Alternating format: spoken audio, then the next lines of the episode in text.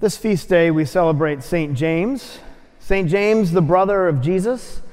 St. James, leader of the church in Jerusalem. St. James, pillar of the church's first generation. In the New Testament itself, St. Paul recognizes James as one of the three pillars of that first generation, along with Peter and John. As we heard also today, St. James, presider at the first council of the church, recounted in Acts 15, the one who crafted its agreements about Gentile inclusion, one of the most important early decisions of the church. St. James the martyr. I could go on and on about James's great deeds. Hagiography is important, but it can get dangerous if it gets too rosy and isn't attentive enough to struggle. So let's be real. How difficult must it have been to be Jesus' brother? I mean, imagine a life and ministry where you are constantly associated with somebody else. Imagine all the attention that your brother or your cousin, in some traditions, receives at various moments in his life. Jesus' birth, Mary speaks the Magnificat. His presentation at the temple, Simeon speaks the Nunc Dimittis. Life events recalled with timeless poetry. At James's birth, at James's presentation, if there was poetry and song, no one remembers. It must have felt like people were always looking at him and thinking of somebody else. People looking at you and thinking of somebody else. My friends, welcome to ministry. James is a certain prototype of a certain struggle in Christian ministry. There's this great danger in ministry to give in to what James surely must have felt at points in his life. Shouldn't I be given a little more credit? Why is it always about somebody else? Perhaps that feeling a bit like Jonah. I've sacrificed so much. Now, what about me? In this regard, we have to be careful how seminary is forming us. So much of seminary is about you. It is about who you are. It is about who God has called you to be. Our home parishes and commissions on ministry are asking probing questions about us, expecting wise and sophisticated answers. We're always talking about cultivating the self for ministry. And there's so much self reflection in seminary. And this is part of the point. And yet, and yet, the line between spiritual cultivation and self absorption is a fine line. We have to be careful how seminary is forming us. If we're not careful, priestly formation becomes, in the words of one of my seminary professors, a narcissistic obsession with the self.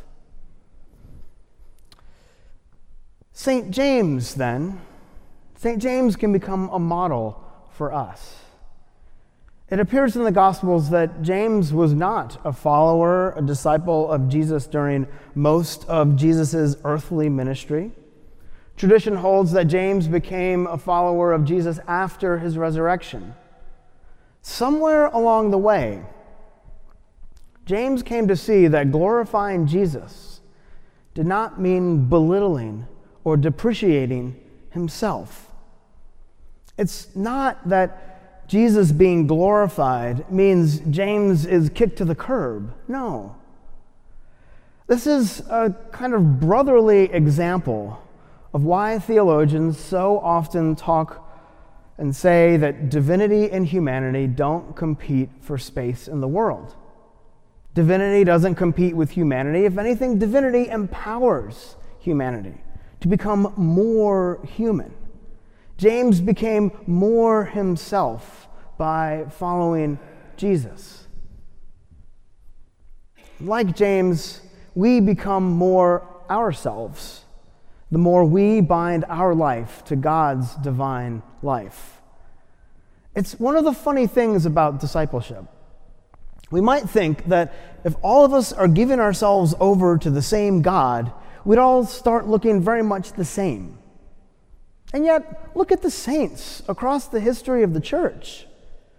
As their lives are given over to someone else, they end up becoming more themselves.